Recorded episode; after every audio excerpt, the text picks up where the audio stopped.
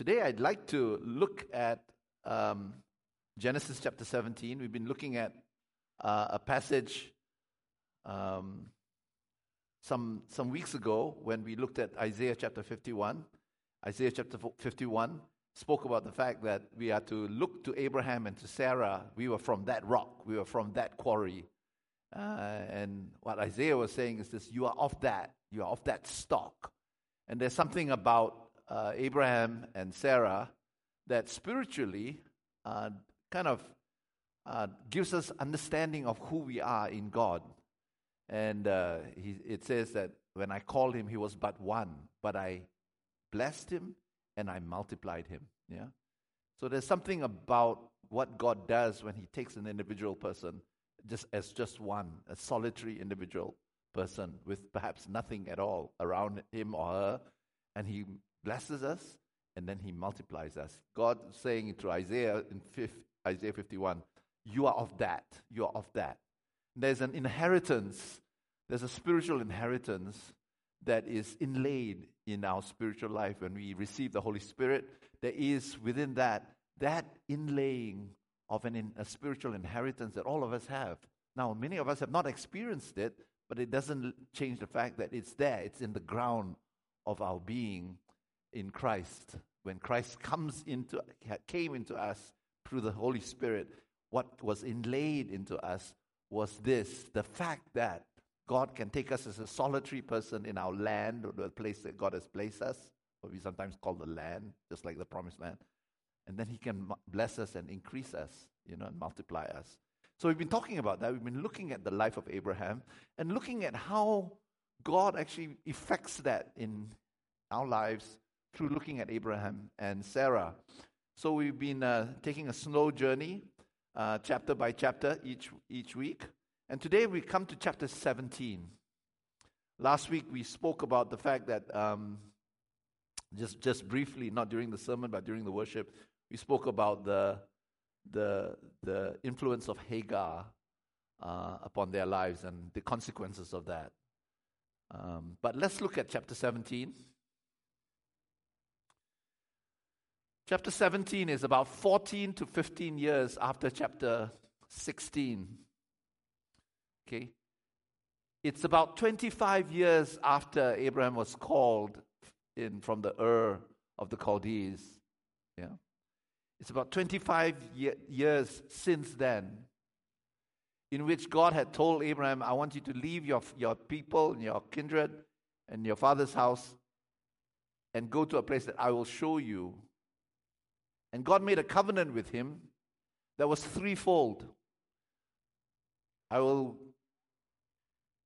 be God to you. It was a, divine, human, personal relationship with God, such as no one ever at that time could even imagine that God would disclose himself to him and enter into covenant relationship with him, a, a relationship of love. A divine human relationship. The second thing had to do with land. I will make you possess the land that I've given you, I've, that you are in. And the third one is, I will multiply you. This is the threefold covenant um, that God made with Abraham. And because of that is inlaid into us, there's a way in which the covenant that God makes with us has these three elements the divine intimacy with God, you can hear his voice, but grow in that intimacy, grow as lovers grow. grow. And, and there's no uh, word to describe the kind of relationship and intimacy that God wants to have us that's in the English language that goes deeper than that. Yeah. There's also the land that God has placed us in, in, in which we live in the world, not just in the cloister, but in the world. And the third thing has to do with that God wants, the fact that God wants to make us fruitful. It's there, it's inlaid in us. And I just wonder whether, uh, when we think about that, we shake our heads and we think, no, I'm not sure whether that really is happening or not. Whatever, whatever you say, I'm not really experiencing that. Or maybe you're experiencing it in a little, in, a, in, a, in drips and drabs. Or maybe you are fruitful in that. We shall see. Let's have a look at chapter 17 of uh, Genesis. Abraham was 99 years old, and the Lord appeared to Abraham Abraham, sorry, and said to him, I am God Almighty, walk before me and be blameless or perfect, complete, right? That I may make my covenant between me and you and may multiply you greatly. And uh, in verse 2, when he said, God says, I will make my covenant with you, it's, he means it differently when he uses the word make a covenant in chapter, chapter 16. When he says make my covenant, he doesn't mean I'm going to ratify the covenant. He means I'm going to effect the covenant. Yeah. Up to this point, Abraham has not seen that much of what God has promised him.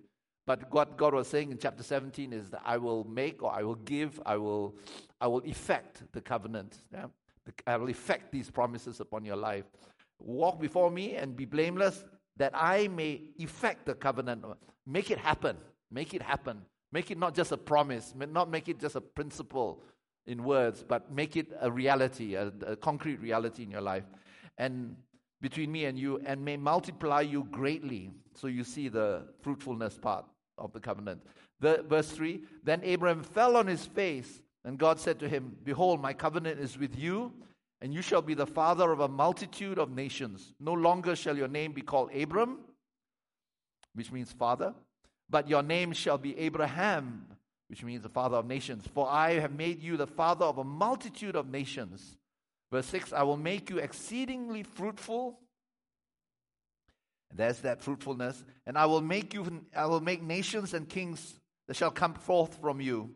And I will establish my covenant between me and you and your offspring after you throughout their generations for an everlasting covenant to be God to you. Yeah, to be God to you. There's that divine human relationship, there's that intimacy. And to your offspring after you, not just to him, but to all of us.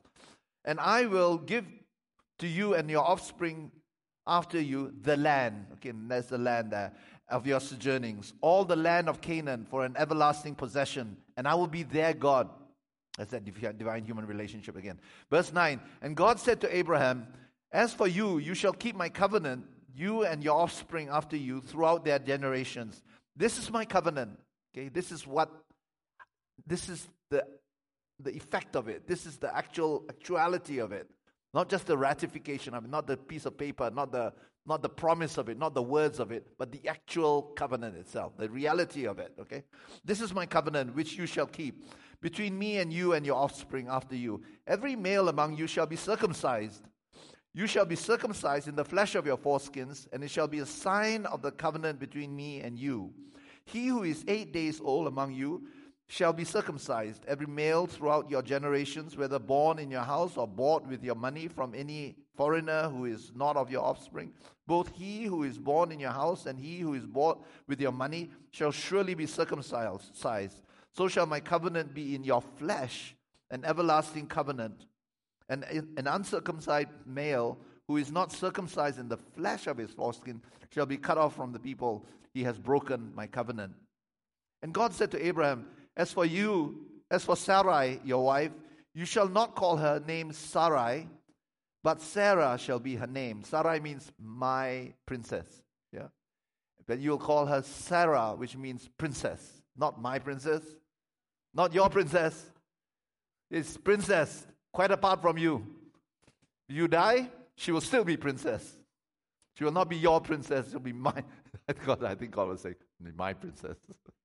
she'll be princess in, a, in a way that's not contingent or dependent upon you. Isn't that great? He doesn't want us to be owned. No woman is owned by a man. A woman does not uh, gain her, her self referencing uh, identity from a man. She's not indirectly a person because she's in re- of her relationship with a man. The word Isha for woman and the word Ish are interesting. The, the, the, the, Lord, the, the, the word for man, uh, male, in, uh, in Hebrew is Ish. And so many people thought Isha, which means derivative of Ish, means that women are derivative of man. No, they're actually a completely different consonants, right? They, are, they are not your man, your woman.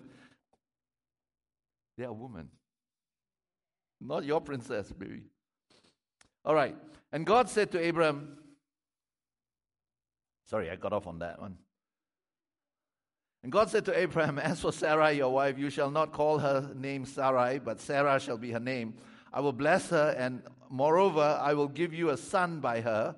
I will bless her, and she shall become nations. She shall become nations. Kings of people shall come from her. And Abraham fell on his face and laughed and said in himself, Shall a child be born for a man who is a hundred years old? Shall Sarah, who is ninety years old, bear a child? And Abraham, Abraham said to God, Oh, that Ishmael might live before you. And God said, No. Your wife, Sarah, your wife, shall bear you a son, and you shall call his name Isaac. I will establish my covenant with him as an estab- as everlasting covenant for his offspring after him. And as for Ishmael, I have heard you. Behold, I have blessed him, and I will make him fruitful and multiply him greatly. He shall father twelve princes, and I will make him into a great nation. But I will establish my covenant, personal covenant, with you, Isaac, who, with Isaac, whom Sarah will bear to you at this time next year. We will uh, not continue. We'll just stop here for a while. Um, let us pray. We welcome your presence today. Unless you speak, feed us, the words could be just right there in front of us, inches away from our mouths, and it won't make any difference. So, Lord, we come before you. We throw ourselves at your mercy and ask you to speak to us. Speak to us in such a way that we are fed. Take those words, Lord, that they let them not be suspended in the mind or in the air, but administer them to our heart, our mind, our soul, our spirit, so much so that they will bring forth life in us. We recognize the, the need for a miracle for that to even happen. We recognize that our own intentions, no matter how good they are, to apply your word are not even enough. So we ask you that you will apply them into us, that we may be faithful. In Jesus' name. Amen. So here it is. Um, Abraham had received the promise 25 years earlier, received the covenant. It was ratified 14 years earlier. And there he is, 14 years later, nothing has happened. All he has is an Ishmael. All he has is the damage that has been done through the, the co opting of, an, of, a, of a cultural way of solving his problems. The, the way he had done it was that because of the fact that it was culturally allowed for a slave or a, or a, or a yeah, a slave uh, who belongs to the, the wife to actually stand in and, and, and um, have a child. And that child would be not the slave's child, but it would be Abraham's and Sarah's child. It was culturally allowed, but that was not God's way. In some way, he was wanting to fulfill the covenant. So 14 years, right? 14 years of all that just brought frustration to him. And sometimes, because of this delay, we can actually lose heart, we can lose faith uh, in the fact that God is doing anything.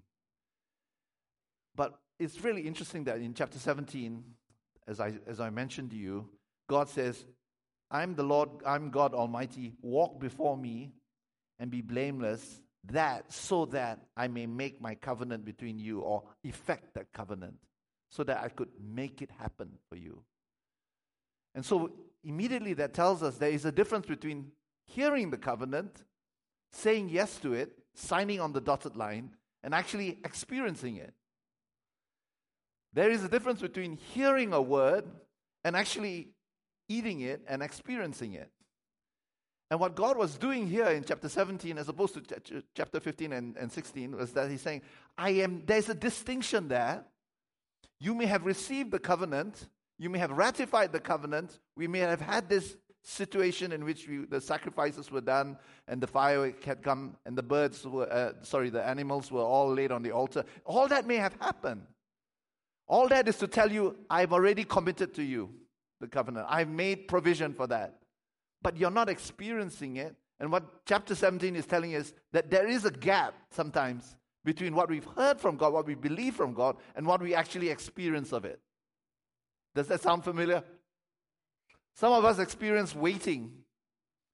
And it just seems to be just such a gap between what God says and what God actually does in our lives, what we experience and what we have heard. And so God is actually speaking to Abraham in chapter 17 about how this affects, if, is affected. How is fruitfulness, intimacy with God, and, uh, um, and, um, and the land affected in his life? And so what God says to Abraham is, says, walk before me, yeah? And, you know, for, for those who are, have Jewish background, the halach is that halachic kind of kind of understanding what it means. You you walk as if I'm around. It's not walking with me. That's that's more intensive. You not walk with God. That's intimacy. But what God was saying is, you walk as if I'm around. It's not as necessary as intimate, but you walk. You caref- be careful about your walk. Be careful how you actually do things in in uh, in the light of me in the light of his glory and grace, yeah, as we sang just now. So there's something, there's something about this. Um, that I may make my covenant between me and you and, and may multiply you greatly. Up to then, everything is just words. Yeah? Everything is just propositions. Everything is just contract, or not contract, but covenant.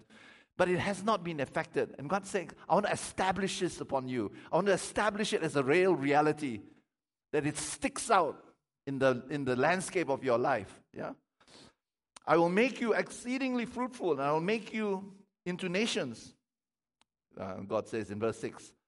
And then Abraham fell on his face, and God says to him, before, he, before, before that, I wonder why Abraham fell on his face. I wonder whether it's because he's saying, I don't believe this. I'm sorry, I can't believe it anymore. It's just been so disappointing. 14 years. It's not as if I was young 14 years ago. I was already old. 14 years ago, it was already past time. Now I'm at 99 years old, and it's past past time. And he falls on his face. Or did he fall on his face because of the fact that he says, I'm sorry I couldn't walk before you? I got and got Hagar. I'm sorry, I can't do it. I'm, I'm sorry, I don't qualify anymore. I don't know what it meant for him to fall on his face, but there twice he falls on his face in this chapter. But falling on your face has to do with the sudden realization of the negatives that are in your life sometimes. Or perhaps Abraham was saying, eh, eh, eh, we're told Abraham fell on his face because of the fact that he's, he's, he's basically saying, Okay, I recognize this is you, God. I'm nothing behind besides you. I'm nothing before you. Whatever it is, something important has taken place that has caused a deep reaction in, in Abraham in, in, in the light of this. Perhaps he comes to the point where he says, This is, this is stuff that is totally impossible. This is something that I've given 25 years of my life, got out of Ur, and now I'm here 25 years later. I'm 99 years old. I don't have it within me to do any of these three things. I can't believe you, God, because it's not happened.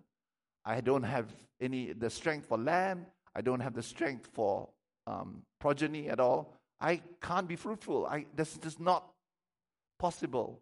And I wonder whether sometimes we in our Christian life can actually come to this place in which it's harder for you to believe promises in a simple way anymore. It's just, just very difficult. And perhaps time has delayed the fulfillment of these promises. You're not seeing them come to pass. And I feel that God has something for us today. And just understanding that God is, is driven to not make promises to us without wanting to make them happen in our lives. And may I say, you may feel an impasse in your life. You may feel that things are just suspended or stuck. And you may think, well, God isn't doing anything. What I want to put it to you put to you is the fact that God is actually driving us towards the fulfillment and establishment, the effecting of his promises. And so he says, Behold, my covenant is with you maybe not effected, but it is with you, and you shall be the father of a multitude of nations. That's No longer shall your name be called Abram, but your name shall be Abraham. For I have made you the father of a multitude of nations. I'll make you exceedingly fruitful, and I'll make you make you into nations. He can't even get one son. And God's saying, I'll make you into nations. By that time, I don't know. If I were Abraham, I think God is in the in La La Land or something. There is no parity between everything that God's saying and everything that and anything that I'm experiencing. And I, I just I just want to just put place that there. Because you may think I'm saying things that have no relevance, no relation to what you are experiencing when I speak about these things.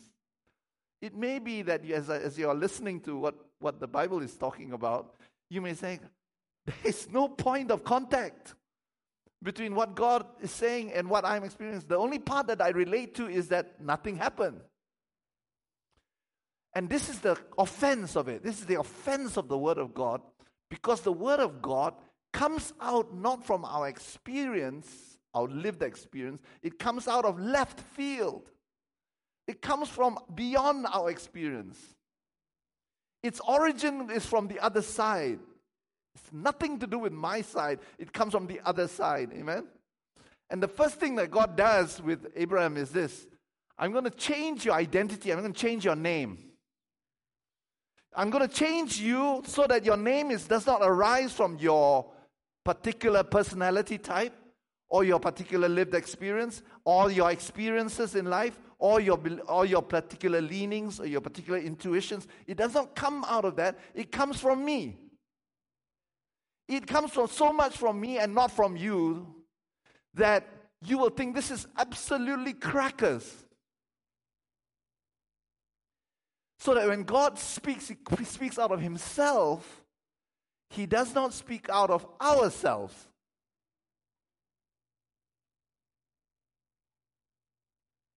Does that make sense? It's kind of disturbing, isn't it? It doesn't arise from our own subjective or our, our, our, own historical experiences. It arises out of Himself to such an extent that it will offend you. Because God is making you, not you making yourself. He is making you, and the work that He does is of Him, not of ourselves. It is not even relatable at first. And so, as we are listening to the Word of God, what we have to do is that we have to somehow, by faith, submit to whatever the Word of God says without necessarily needing it to uh, be validated by any lived experience that we've had. That's the only way to, to, to, to hear the Word of God. It cannot be heard by seeing whether it, it comes through the filter of our own experience. There is nothing. There is nothing. There's an infinite, pers- is, is infinite qualitative gap between what God, God comes from God, and what we can come with into ourselves. Now, it is true that if we follow in Him His way and we begin to experience Him more, we will look back retrospectively, and from that vantage point, you will say, "Oh, He was there all along." But you can't prospectively look at it that way. You can't look at, oh, these are my gifts, these are my tendencies, these are my history, this is my experience and all that. I can see that it's going that way. You can't do that. That is logic, that is spiritually not a possibility. You can't join the dots yet. You have to come uh, and, uh, and die to yourself and come and follow God. And then when God does something that is nothing that is that cannot be calculated out of our own past experience, then what we have to do, we look back and say, yes, it was there. There's, you can't look forward into it, but you, have to, you can look backwards. Does that make sense? All right. You have to be somewhere. You, you have to be at this place with God, walking with God. Yeah, you walk with Him, and as you walk, He and you obey him and we obey him and he does things and uh, we come to a place where when we look back we are actually quite a different person but when we look back we have understanding but you can't do it by prospectively peering out into the future and saying i think god's going to do this because it is something that's going to be beyond you. And so God come, comes, to, comes to Abraham and tells, and tells him these incredible things. I'll give to you and your offspring, uh, verse 8, the land on your sojournings, all the land of Canaan, for an, everlasting possession, and I will be their God. I will be their God. Draw, draw them close to me. And I will be, when he says, I'll be their God, I'm committed to them. I want to enter into relationship with them in which they are committed to me and I'll be committed to them. And God said to Abraham, As for you, you shall keep my covenant, you and your offspring after you throughout all the generations. And this is my covenant, which you will keep between me and you and your offspring after you. Every male among you shall be circumcised. You shall be circumcised in the flesh of your foreskin, and it shall be a sign of the covenant between me and you. So, what God is saying here is this we ratify the covenant by, by, by sacrifice, but this is what effects the covenant it's circumcision. What he's saying is this your flesh, you in the natural, cannot make that happen. Something has to be done into you. The covenant shall be in your flesh. It has to be effected into you because you of your own self cannot make it happen. You don't have the power within you. You don't have the bandwidth. You don't have the scope. You don't have the, the wherewithal to be able to do it. Something has to be done into you. It's because your flesh is impotent. Your flesh is impotent to do these things. Your flesh is not only impotent, it is impotent. It can't do it. It doesn't have the power to do it, right? And so he says, This is the covenant. The covenant is circumcision. I'll break into you. Unless I break into you, you will not be able to do it. You'll only have a piece of paper or, or, or tablet or, or, or, mud, mud tiles in which these things are written, but you will not, ha- you will not have it. Because what, what causes it to happen is a miracle that must be done into you. Isn't that amazing? You can't do it. That explains the 14 years in which nothing happened. You didn't have it, it wasn't into you. Everything you did, you did it with the same impotent flesh that you did. You did everything out of the, the, the, the, the powers of your own humanity, your own, your own experience, your own uh, abilities, your re- own resources. Out of these things, these things can't make covenant happen. They can make something happen, but it's not covenant. It's not God's purposes in your life. And so God says to him, I circumcise you. Now, circumcision is an interesting thing. And, uh, and, uh, let's try not to be too squeamish about the whole thing. But in Colossians, we understand this from the New Testament point of view. Okay, in Colossians chapter 2, it says, verse 9, For in him, in Christ, the whole fullness of deity dwells bodily bodily, not just in the spirit, not just in as a ghost, not mystically, but bodily. Yeah, and you have been filled in, been filled in Him who is the head of all rule and authority. In Him also you are circumcised with a circumcision made without hands. Thank God, by putting off the body of the flesh by the circumcision of Christ having been buried with him in baptism, in which you were also raised with him through faith in the powerful working of God, who raised him from the dead, and you who were dead in your trespass and the uncircumcision of your flesh, God made you alive with him, having forgiven us all our trespasses. What is he saying? He said circumcision is a picture of baptism. And baptism has to do with the fact that you understand that your flesh is dead it's dead as far as fulfilling God's purposes is concerned. Abraham, you know, later on, Paul says, he is, his flesh is good as dead. Baptism has to do with the fact that you die to your own abilities, your own resources, your own faith in yourself, faith in others as well. Circumcision has to do with the fact that we effect the fact that, yes, I am dead, I am completely bankrupt without God. Baptism and circumcision has to do with the fact that when Christ came, he took upon himself that impotent body that we have. He took upon himself our body of sin. He did not take upon himself a neutral body that can be relatable, that experience temptation. He took upon self, himself our body of sin, our particular body of sin. That's what you mean by the incarnation. The incarnation had to do with the fact that when Christ came, he took upon himself our body of sin. Yeah? He was made in the likeness of sinful flesh, it says. He did not take on human thing that was human flesh that was pristine. He did not take a, a, upon himself a pristine body. He took upon a, himself a completely sin racked body. He took him, upon himself all our experiences, all our history, all our shame, all our imp- uh, impotence right now. He took upon himself all that stuff that, that, that, that, makes us who we are and makes us ashamed of it.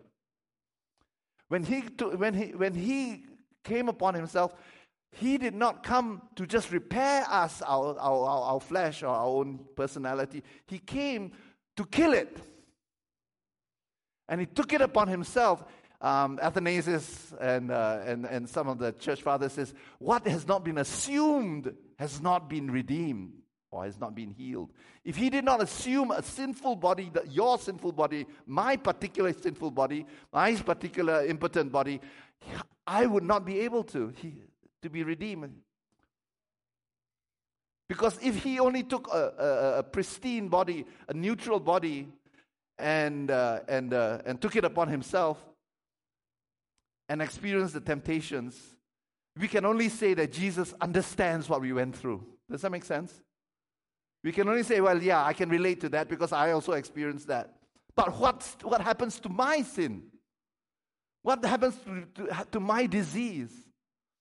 So the incarnation, what, God, what, what the baptism tells us is this actually, God took upon himself my disease, my own disease. If I were you, I'd be standing on top of the, uh, the benches. My own, my own experience. You know that thing that happened five years ago that I'm so ashamed of, I can't even talk about it. When I talk about it, my, my lips shiver. No, that one.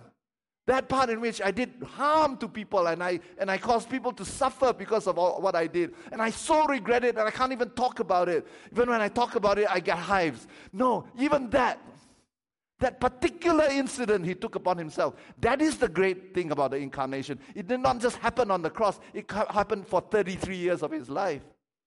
So that the Son of God took an infinite to infinite death upon himself, even as he was living. That's an amazing thing. The circumcision has to do with the fact that we recognize that our flesh cannot do it. We cannot effect the covenant. No matter how many times we sign on the dotted line, no matter how many times, how many, how many words and scriptures we've received, no matter how many times this, the, the, the, we've got a word from God and all that, it can't happen. It doesn't happen just because God promised it. Promised it. It has to be circumcised into us. It will cut into our flesh. Because it's the flesh that actually causes us to not be able to do our part. Don't you think? The covenant says, I do my part, you do your part. And I do it because I give you grace. But the flesh says, I can't even do my part. Perhaps that's why Abraham just fell on his face. He says, I, 14 years of failure. I can't do it. I have lots of hopes. I have lots of dreams and all that. I just cannot do it because my flesh is infirm. And so circumcision in, in, uh, in Colossians chapter 2 has to do with the fact that we were dead. We were dead. That means cannot effect, can't do it. No matter how much I want, I can't. We are dead in our uncircumcision. And circumcision has to do with the fact that Christ did something you were also raised with him through faith in the powerful working of God. Isn't that amazing? Circumcision has to do with the fact that when we, when we trust God, we trust that God will move powerfully. We don't base it upon the fact that, okay, I better, better, not, better not mess up. I better not mess up. I must do my part. I must do my part. Okay, okay. This is not that difficult. I, I, I, can, I can do it. I can do it. No, our faith is not in the fact that we can do our part. The faith is the fact that Christ's powerful working is in me, who raised him from the dead. You who were dead in your trespasses and the uncircumcision of your flesh, God made alive together with him. Not only that, he made me alive, he made me alive that, so that I can be together with him. I love that. Isn't it? He didn't say, okay, go, you're fine. No, he made us alive together with him so that we'll be with him. That's the love of God. Amen? That's the love of God. And so when so if we turn back to Genesis, God says, This is the covenant, okay? This is the covenant, not just a piece of paper or, or a mud tablet uh, that, that, that you can write on. Is not just a sacrifice. This is what happens. I took upon myself in Christ your infirmity, your flesh. So your flesh is marked by me. Your flesh is no longer what you're going to live for. Your flesh is dead. You never live according to that anymore. That is what affects it. When that happens, suddenly something opens up miraculously in ourselves, in our flesh. We thought it was not possible. We didn't think the miracle was possible. Christianity is predicated upon a miracle happening. You cannot live the Christian life. You cannot make it happen. You cannot just do your part, so to speak. Amen? Thank God. Thank God. Now, it's harder for those of us who have our lives all together and all we've dotted our I's, crossed our T's, and everything's in good order. It's harder for, for, for these people to, to, to, to, to, to, to feel rejoicing about. But if you are a person who's been an alcoholic and whose life has been completely chaotic, and know for sure that you cannot correct your mistakes because you'll continue making the same mistakes and the same sins and make same harmful harmful behavior if you know that then this is good news for you because it's good news for your flesh that's been the perpetrator of so much suffering to other people and to yourself if you know that you will know that when god says this is a circumcision i'm going to do it do it in I'll, I'll, I'll, I'll do away with this your flesh. So the circumcision has to do with the mark of God, the sign of fact that one day, 2,000 years, uh, uh, uh, one day, thousands of years later, Christ would come and effect that circumcision. All this was done in faith, according to Hebrews chapter 11, that this would happen. Amen? Amen. So that's, that's important. You may be feeling, I've been waiting and waiting and waiting, and it's not happened. And I believe that when God speaks to us after much of a wait, He's ready to do a work in us. If there are some of you, some of us, who have felt unfruitful, far away from God, somehow the feeling that the mind just can't hear from God, just can't do it. I remember feeling that way when I was in my 20s. I was in a church in which people were just so prophetic, so able to hear from God so accurately. And uh, to me, I just felt like a piece of rubber, like I got rubber in my brain. And things would just bounce off, just bounce off. How come? How did you get all that? How come you could hear from it? And I remember thinking, God, if you can help me to hear from you, I'll give the rest of my life to helping other people to hear from you. Because if I can hear from you, then anybody can hear from you. But that something had to happen in me. And it was not by trying to practice techniques, but it had to do with something that had to break in my, my own life.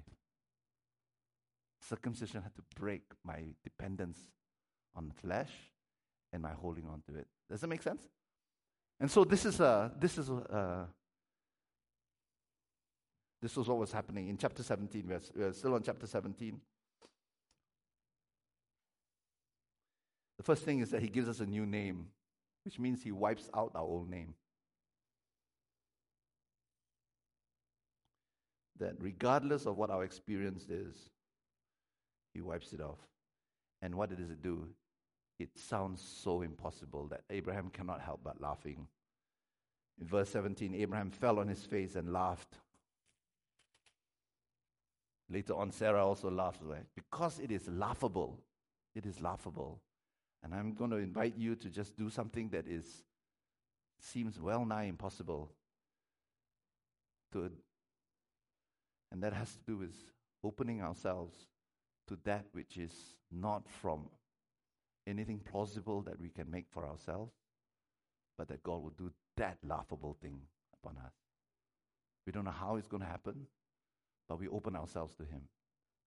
It is for Him to do. Okay, let's move in, move, move on.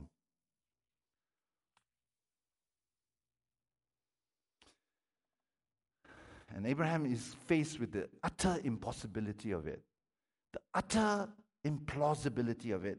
And so he answers God and says, Shall a child be born to a man who is a 100 years old? Shall Sarah, who is 90 years old, bear a child? Abraham said to God, Oh, that Ishmael might live before you. And God said, No. When we are faced with the impossibility of a situation, when we're faced with 14 years of nothing happening, what we do is that we revert back to Ishmael. Ishmael is what we already have. Ishmael is what has comforted us, given us hope before that we will not be barren, that we will be a nation, we will be a this, we will be a that.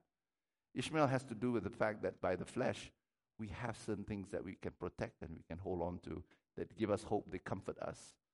And so here's God speaking in such a unrelatable way. Speaking of that which is, which is a million miles away from anything that we can, we can intuit for ourselves to even believe. And Abraham's being taken by God upon this million mile journey out of safety, out of security, into this place where God says, I'm going to do this for you. Enjoy the ride. And he's on this ride and he's going like million, million uh, miles a, a, a, an hour. And he's getting scared.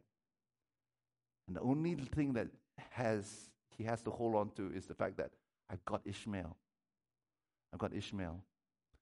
And so there's something about us that tends towards Ishmael. We tend towards Ishmael because Ishmael's safe. Ishmael is safe for us. Ishmael is what we crave after.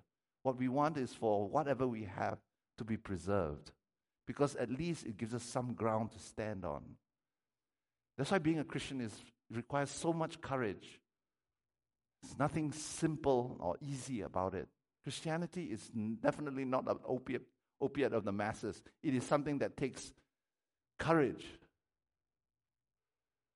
because of the fact that you have no ground to stand on except God.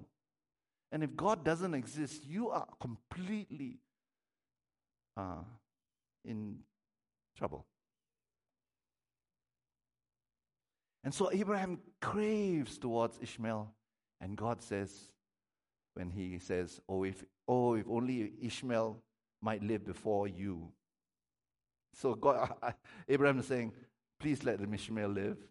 Okay, can I can I hold on to my little Ishmael?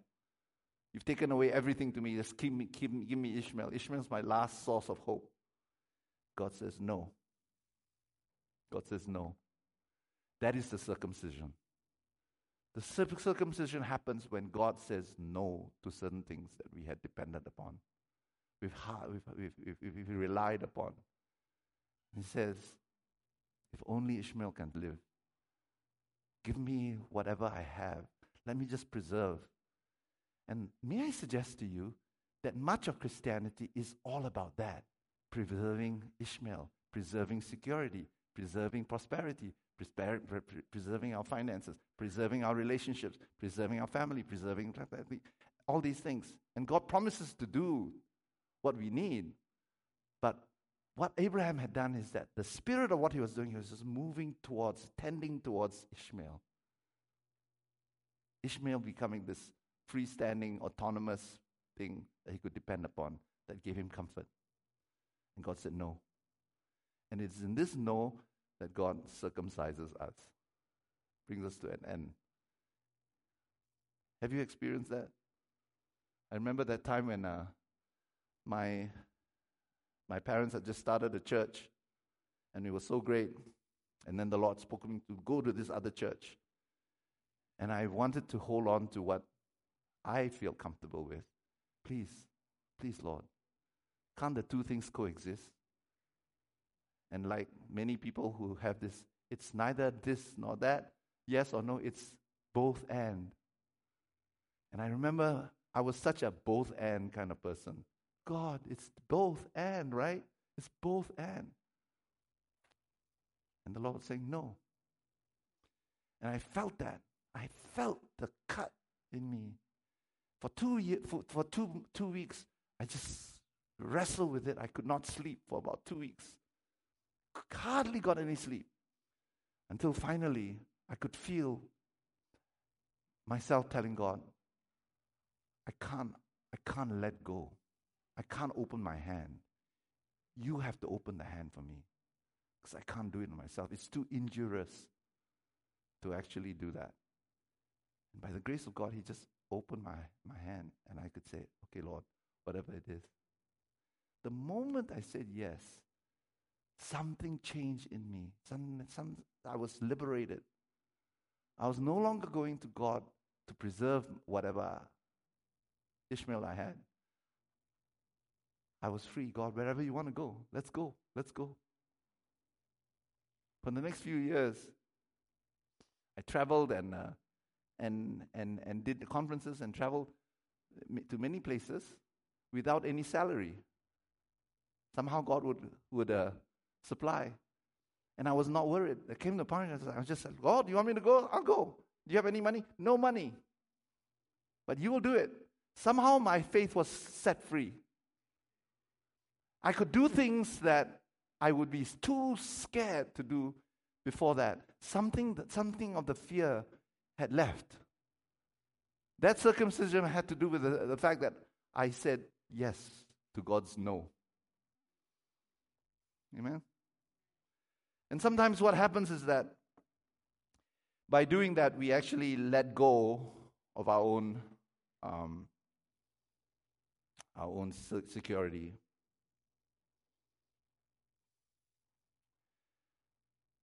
I want to say something related to that. I think there is a religion out there. And it is in churches, it's in temples, it's in mosques, it's in places of worship, but it's also in church. It's called the religion of non messiness. It's called the religion of non messiness. The religion of non messiness has a lot to do with the fact that we would love order and not chaos in our lives. Chaos, for some of us, makes us very, very, very fearful and worried. So, some of us, being out of control, is completely um, traumatic. The religion of non messiness has to do with the fact that we carve out our life and create a certain order in our life that will cause our lives to not fall into messiness that other people experience. And there are actual parts of Scripture that can actually support this religion. Everything should be done in good and should be done decently and in order, example. If a man not work, let him not eat.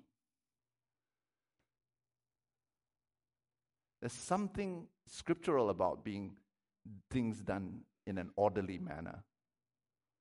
Don't you think? The Christ, Christian life is not just a life in which we're just, cool, let's go. It's not flaky. There's something that's grounded. It's grounded.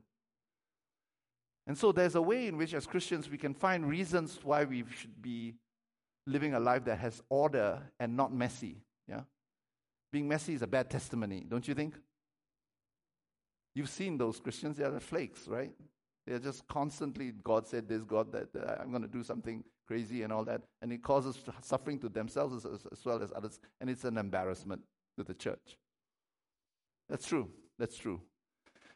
And sometimes what, but what happens is that we are so afraid to be exposed to the vastness of what God can do that we create a certain order, a contingent order, an order of our own making that will cause us to be able to safeguard the Ishmaels in our lives or the things that are precious to us. The only problem with that is that it creates another order and it creates another kingdom. It's not ordered by God, it's ordered by ourselves. It's actually ordered and it's a construct that we create out of our own fears and our own intuitions and our own pre- particular preferences to such an extent that the life that we experience is about this small. And this is and we use this small circle of what I'm going to do, and this is what I'm going to do my, with my time. This is what I'm going to do as my strategy to, to be in order and not uh, messy. And this religion of non messiness is placed upon everything that you do. The whole world is bigger, and God is bigger, but you will stay within that small circle. There was a, in Greek mythology, there was a thief and a murderer. His name was Procrustes. The thing about Procrustes is that he was he killed and murdered many people. And how he did it was that he would take his victims and he would put them on a what we now call a Procrustean bed. And if the, the, the person was too long, too tall, he would cut the legs off. And if the person was too short, he would stretch him out to fit the bed. So the Procrustean bed is a bed that is preset so that whatever is put in that bed will have to fit that bed. Procrustes. Procrustes was killed by Theseus. Some of you know that, right? You know how Theseus did kill, kill Procrustes? He took Procrustes, he put him on his own bed, and killed him. But so that he will not experience pain, you know what he did? He did him the service of cutting his head off first. So that when he cut his legs off, he didn't feel the pain. Procrustean has to do with the fact that we can sometimes impose upon what God eh, does and compose upon reality our own thing that we have been committed to. We are committed to not living by faith. We are not committed to looking at things only from the lens of our own understanding, our own experience, our own preferences, all that. And what God does is that He circumcises that. And some people, because of that, they will miss out on what God's doing. Their, their experience is about one handkerchief strong. But that's very, very attractive to those of you who've experienced disorder in your life. If you're in disorder, you will tend to want to go to someone who's very, very orderly. The only problem is that they don't experience much of God.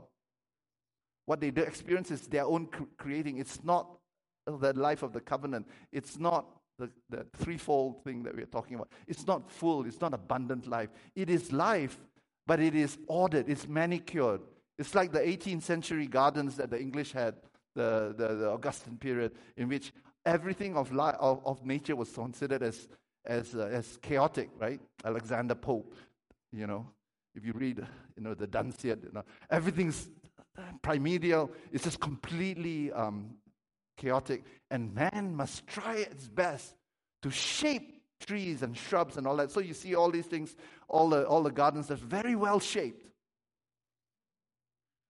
Yeah? Because the universe is not safe. But what God wants to do is to bring us out into the wildness of Him. Unless you come into the wildness of Him, you will experience a certain order, but it's not the order of God. It's an imposed order. And it will make your, your, your life small. And then sometimes what happens is that God breaks all that and your, your, your, your, your life is blown open, and suddenly you realize that nature is scary, it is, it is bigger than you can imagine, and God is bigger than you, than you can imagine, and God allows you to enter into places of tremendous chaos. And your instruments of defining reality are no longer applicable. They're not no longer effective. And everything changes. You live by your personality type. You live by your, your gifts. You live by your education. You live by your, your friends. You live by your, your principles of perhaps pleasing people or, or negotiating things and all that. And they all fall apart.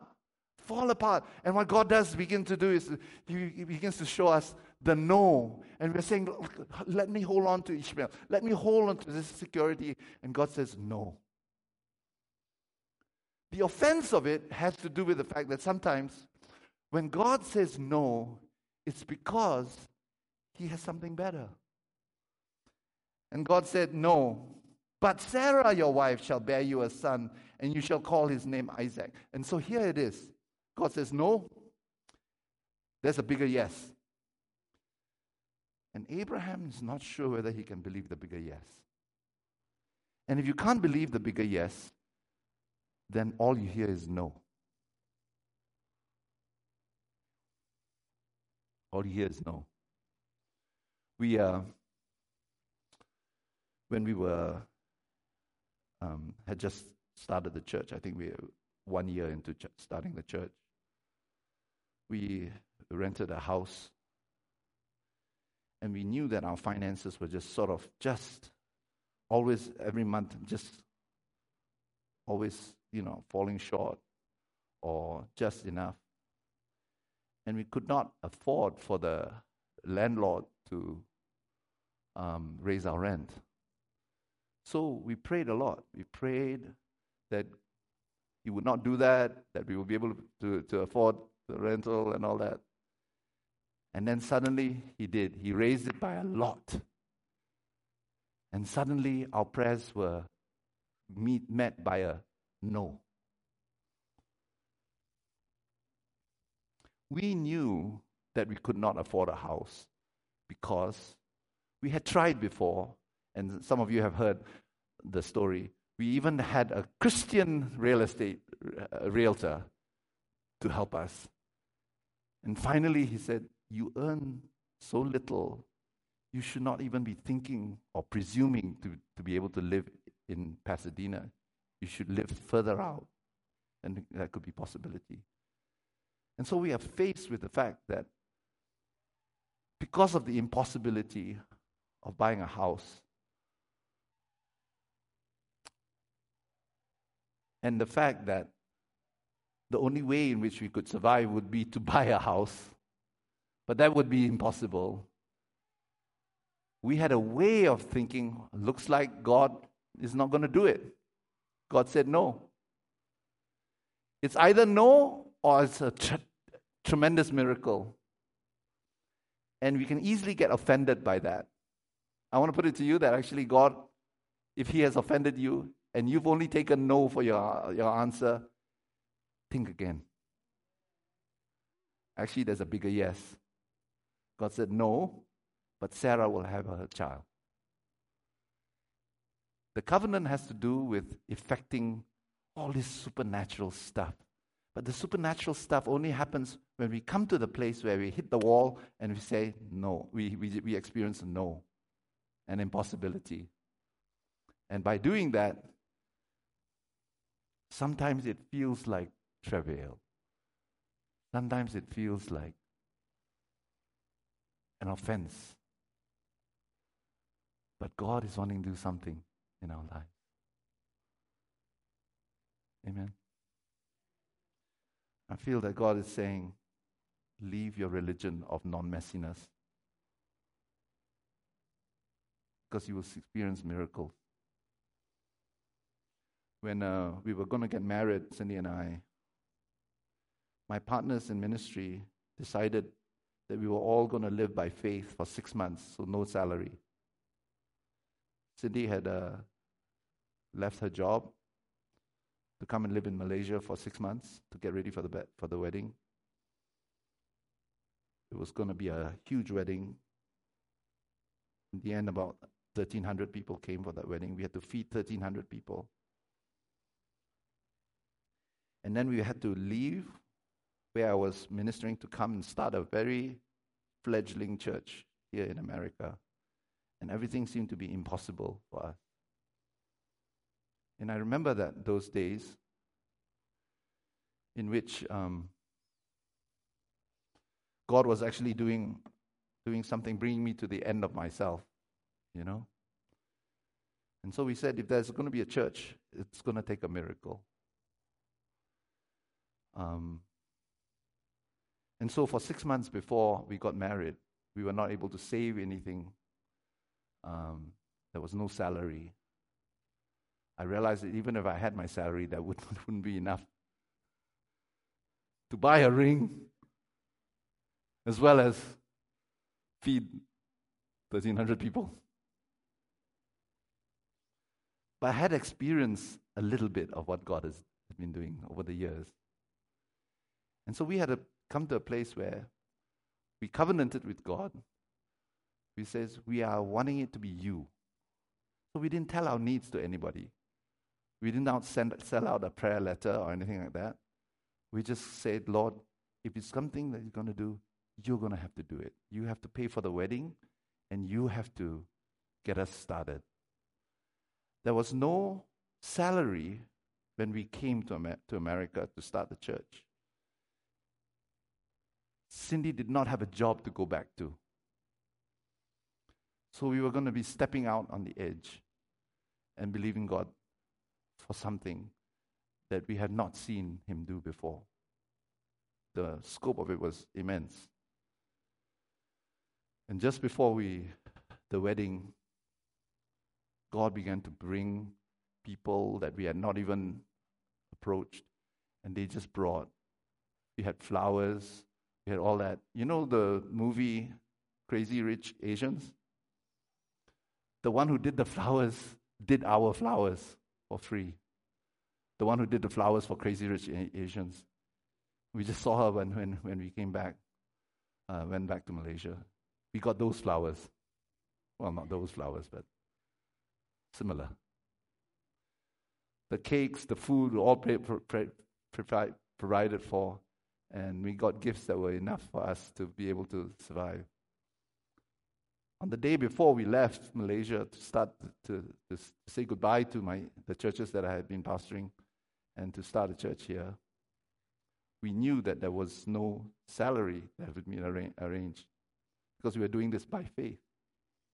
I can tell you now because it's past.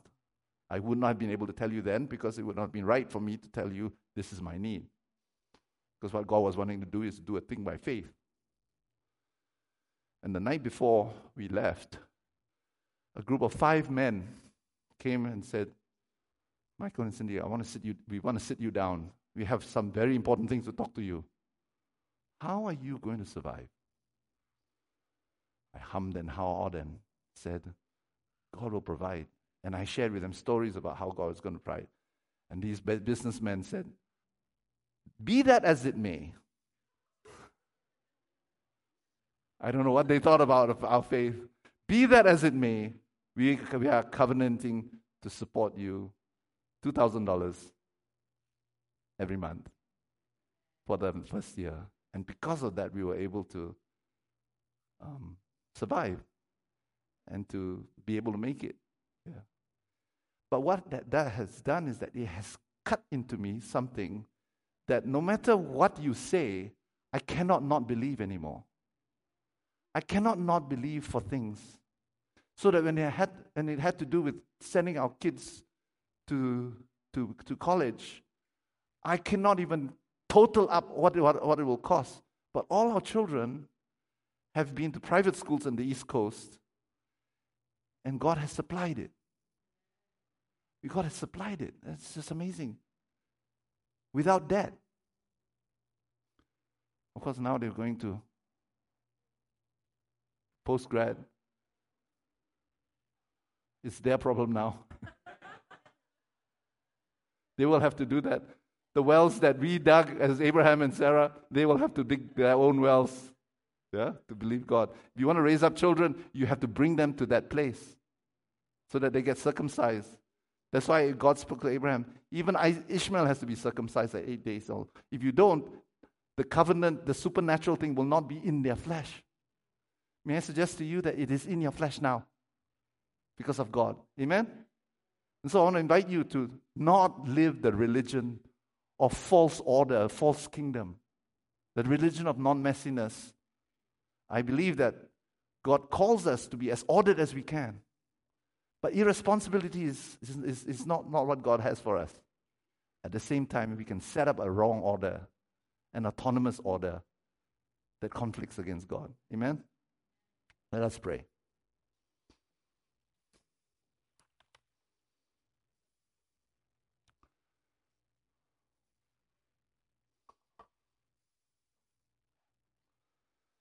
Let's bow our heads before God. God wants to effect that abundance of covenant with us. Don't even for a moment think it's prosperity on demand. Don't even think that you can use Bible bullets to claim it and name it and think that God wants you to just be prosperous just by virtue of your words. The covenant is effected by death. It's death to our religion of non messiness. It's death to those places in our lives that we rely on an Ishmael.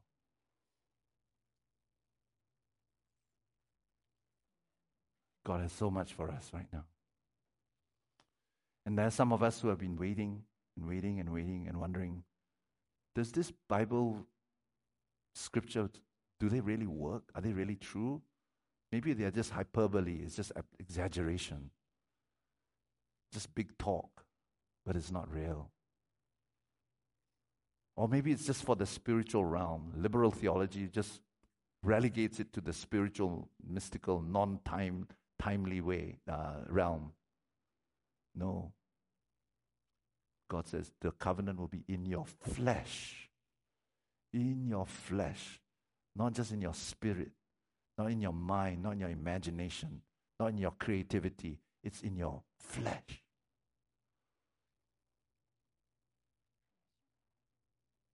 And as we come before the Lord, we say, Lord, thank you, you've done it. It's inlaid in me. I live not for myself, but for you. I dismantle and let go of all my strategies to try to create a smaller order that's manageable. But I want to s- turn my eyes towards you, to look full in your wonderful face, engage the, the seeming chaos of the universe.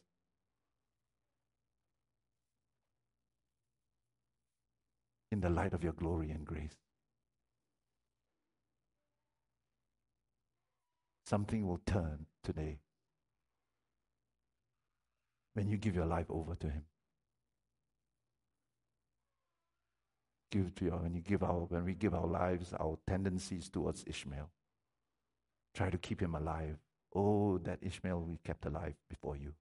We let it go. And we say, Lord, I will trust you.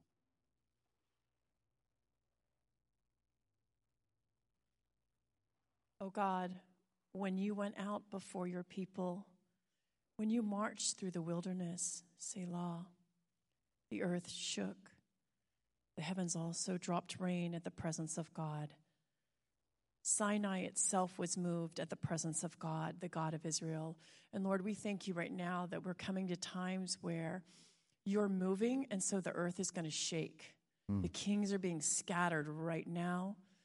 And Lord, we thank you that you're coming. You're looking for Sinai in each one of us. You're looking for the place that you want to move. You want us to be moved by you and not by any other shaking. So we ask in Jesus' name that we would be ones that will so live with you in that holy place. So live with you, Lord God, that when the rest of the world is shaking and lost, Lord God, we are with you and we can bring you to them and show them the holy place that's there. We ask you for help. Would you right now even put us Yes, around Lord. the people that are going to need to hear about this very soon? Thank you, Jesus. Thank you for your word. We bless you, Lord. Amen. So just lift up your life before the Lord. Today, make a covenant with God. Effect it. Let Him establish it. And you say, Lord, I live not by my flesh, not, by, not for myself, but for you. Have your own way, O Lord. Amen.